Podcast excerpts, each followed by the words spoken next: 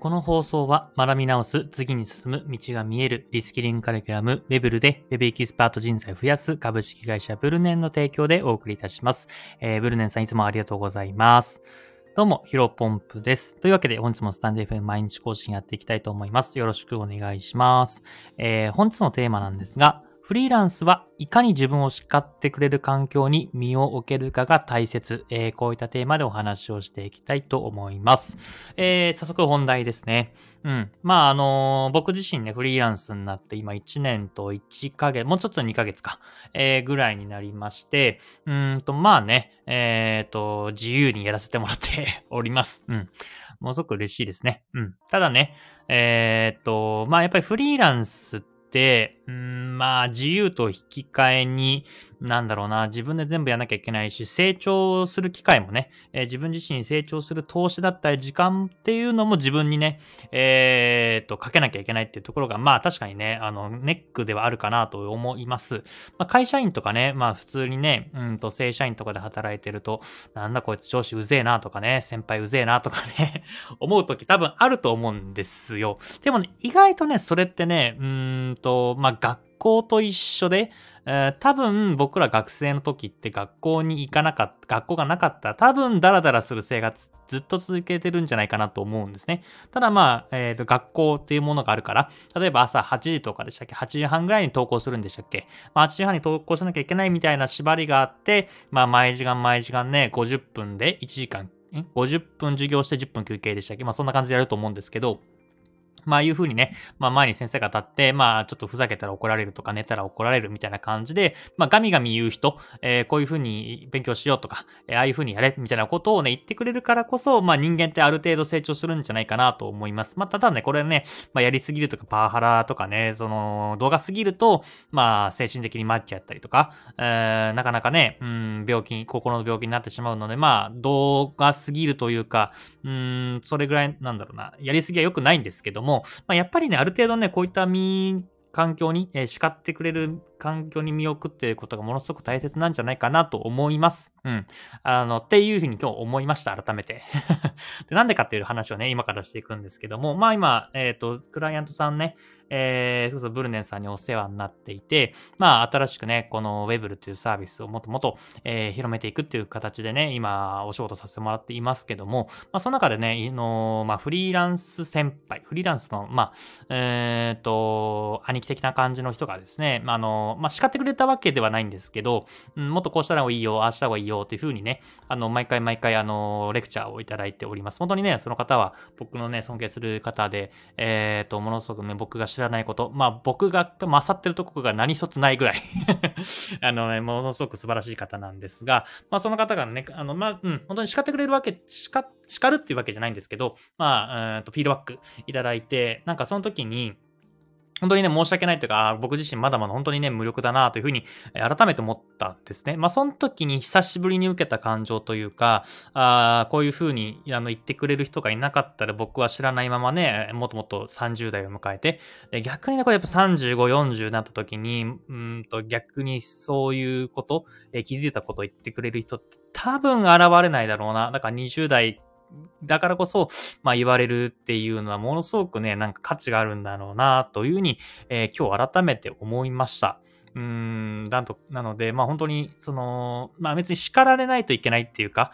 自分自身にね、自分自身がやったことに対して反省しないと成長しないっていうわけではないんですが、やっぱりね、人間って挫折したりとか、自分がまだまだなというふうに思った時に、一回しゃがみますよね。そのしゃがんだ時に、次頑張ろうみたいなところの、しゃがんだ後の反動で人は成長するんじゃないかなというふうに僕は結構思っている、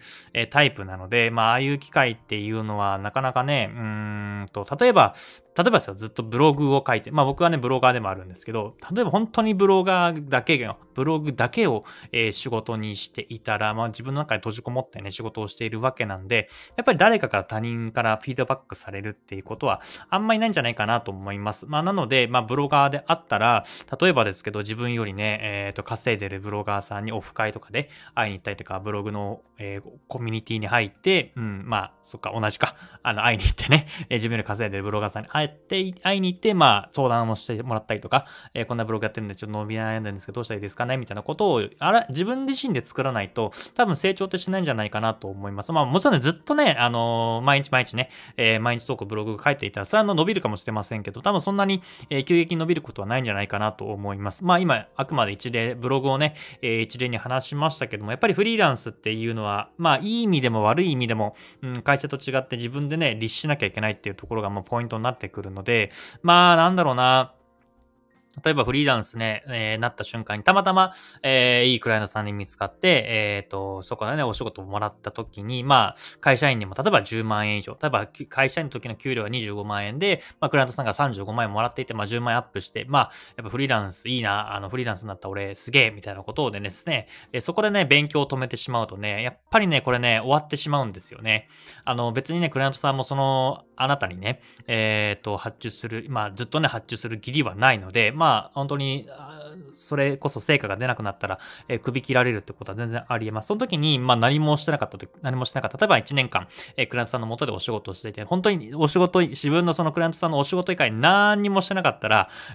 他は成長してるわけですけど、自分自身はね、その業務をしてただけなんで、まあ、首を切られた時にもっともっと、他のところで活かせるスキルが、まあ、ゼロではないと思うんですが、次にね、いけるっていうところは、まあ、やっぱり1年間のブランクもあるし、1年間他の人はね、勉強してるわけなので、まあ、もっともっとそこはね、差がついてしまってもしょうがないんじゃないかなと思います。だからこそ、まあ、フリーランスっていうのはね、まあ、いい意味でも悪い意味でも一生勉強が続いていく、職業だなというふうに、まあ、あるので、まあどうなんでしょうね。僕はね、やっぱ勉強が好きというか、自分が知らないことを知るのがものすごく好きなので、まあそれは別に今フリーランスになったからというわけじゃなく、会社員とか、あと学生の時からも結構そんな感じでしたね。自分が知らないことをやってみるのがものすごく好きで、まあ逆になんだろう、まあ今ね、僕インスタを毎日とかやってますけど、やっぱインスタを始めた理由っていうのも、インスタにもともと気になってたけど、なんか毎日とか大変そうだし、でもやりたいなみたいなところで、まあずっと迷ってた時に、やっぱりまあやらなかったら一生後悔するな、例えば50代ぐらいになって、まあインスタグラムで50代だったらないかもしれないですけど、50代の時インスタグラムやっとけばよかったなっていう風な後悔をしたくないから、やるみたいなね、結構判断基準があるんですよ。それこそまあ1年前も YouTube、Vlog 系の YouTube やってみたいなと思って、で、その時はまだ判断早かったかな。多分今やらないと一生後悔するだろうなと思って、やり始めたと。まあそこはね、やっぱりうまくいかないことも多々ありますけども、周り巡って、その YouTube でやってた動画編集のスキルが、今、Instagram のリール動画とか TikTok 今動画開けたりしますけども、それら辺に生きてきているので、やっぱりそこはね、勉強し続けるからこそ自分が成長して、ステップアップしていくんじゃないかなと思います。ただまあこれもね、繰り返しになりますけど、自分自身がやれる自分自身で律するっていうのはやっぱり限界もあるし、やっぱりそもそもね、自分自身が勉強するっていうのは、例えば本を読むとか、ググったりとかね、勉強するってもちろん大事なんだけど、やっぱり誰かに叱ってくれないと、自分が、なんだろうな、本を読むとか、ググるとかって、やっぱり自分が知ってる範囲でしか、手に取れないですよね。だから本屋さん行って、まあ、本当にもうノールック、目隠しして、本を取って、5冊取って、目隠し開けて、手に取った5冊を買って絶対に読むみたいなことをやるんだったら、自分が知らない範囲の、